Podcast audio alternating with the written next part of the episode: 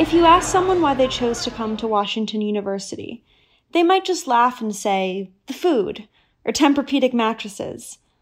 While these are said jokingly, and there's a multitude of serious reasons people choose WashU, there can be truth to those jokes. The fact that the Princeton Review consistently ranks us among the top schools in the country for food is incredibly appealing to prospective students. But that ranking doesn't mean students don't face challenges when it comes to finding food options.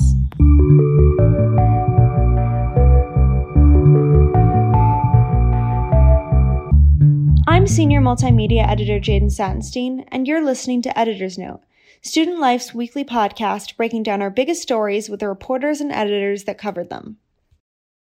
Students across campus have noticed a shift from the dining options they knew before COVID. Staff reporter sophomore Casey Noss reported that nationwide supply shortages have led dining halls to run out of food long before closing time, making it harder to find those famed meals. But Noss wasn't the only reporter to tackle the topic of dining challenges in this week's issue of Student Life.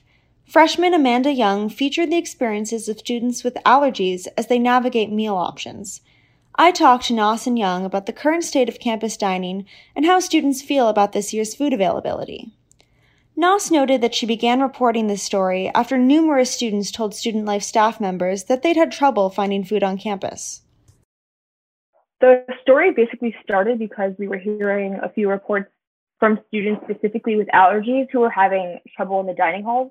And it was sort of unclear the exact situation. So from there, I just interviewed a bunch of different students, and there seems to be a consensus among some of them that they're struggling to either find options in the dining halls or that they're getting to certain places and they've already run out of food.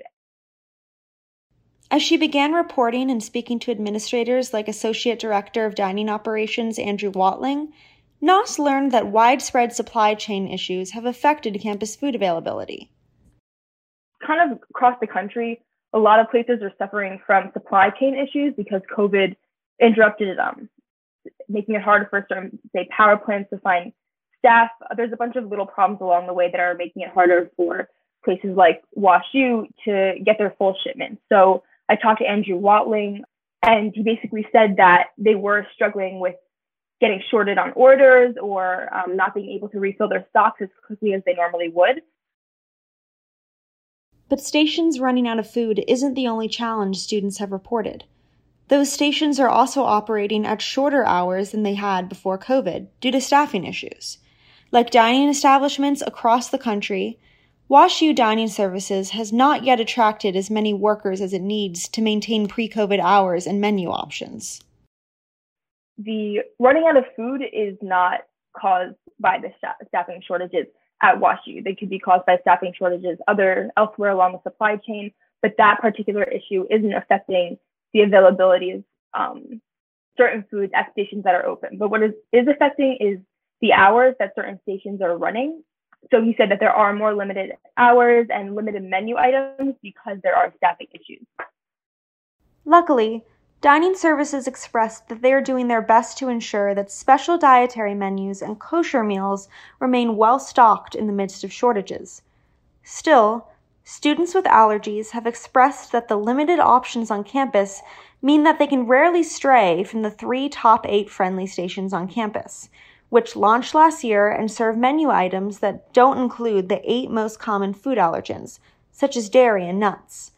Freshman Ellie Perlmutter told Noss that she's felt disappointed by the limited number of items on campus that meet her dietary restrictions. It's been a significant shift from the wider variety of foods that she had accessible to her back home. When I came, I was honestly like concerned because I I thought these were the options. I wasn't even aware of the shortage. Mm-hmm. So like I kind of just vary between like a couple things like every week that I can eat, and then usually stuck between like four options. And it's definitely hard in the dining house when it's busy, especially because you know you don't want to hold up a line, you don't want to ask questions. Amanda Young's piece took a deep dive into the experiences of students like Perlmutter who are trying to find campus dining options that are safe for their allergies. Young is no stranger to dietary restrictions herself. Throughout her life, she's lived with allergies to dairy, eggs, peanuts, tree nuts, fish, and shellfish. So managing her diet as a new student has been challenging. A couple of weeks ago, um, I was in the Bears Den and I was kind of running late. And so instead of going to the top eight allergy friendly station, I tried to get a salad that was in a deli container from one of the grab and go um, kind of cases. And I think that it had been mislabeled instead of being a white bean salad, it had, I think, barley and feta cheese in it, and I'm allergic to dairy. So that was just kind of a oversight that had happened and i did end up having to take benadryl um, because i had a like minor allergic reaction to that um, and so i think that just when you have so many moving parts and so many things to look out for and like so many people with different dietary restrictions it can be hard to kind of navigate that for dining services um, but that's just something that, as somebody with allergies, I always have to kind of be aware of and just double check what I'm eating. Young noted that having to be constantly aware and cautious can add a significant layer of stress to the day. One of the students that I talked to, and this is also something that I can speak to personally, um, is just that eating has to be a pretty planned activity. It can't just be, oh, we're we're standing by um, Parkside right now. Why don't we grab something to eat? It has to be something that you kind of think about earlier in the day and you check the menus online and you make sure that it's safe for you to eat.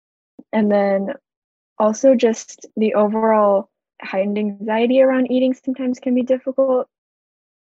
Still, Young expressed that she's had an overall positive experience with campus dining so far, and she appreciates that the university's dietitians encourage students to share their thoughts on dining options for the dietitians, they said, you know, they always want to hear from students whenever something is going well or not, just so that they can make sure that um, they can take steps to support the students.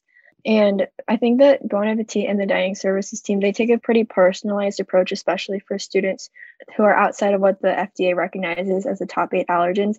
And so communication is key in that regard because they want to take a very personalized approach um, and just make sure that they're meeting the needs of the students to make sure that they're comfortable.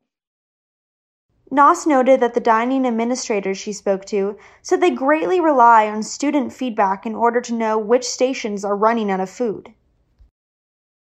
I think I was surprised to see how little concrete information there was regarding this because it does feel it does feel like something that's been pretty tangible to me. And it seems like the people around me, the people that I interviewed, have all noticed that things have been um, a bit off or that you know things are running out here and there they're having slightly more trouble finding food. So it was interesting for me to talk to dining services and see that the issue isn't so cut and dry. And while there were like the supply chain issues which is kind of what i expected it was interesting to see how much they do rely on this like anecdotal evidence from students to see if there's a problem and how to address it. I thought it would be a lot more straightforward.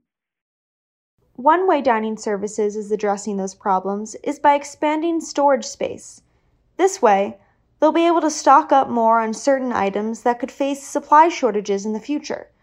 They're also advertising barista, cook, and other dining hall jobs to students through campus flyering and social media campaigns in an attempt to expand their staff.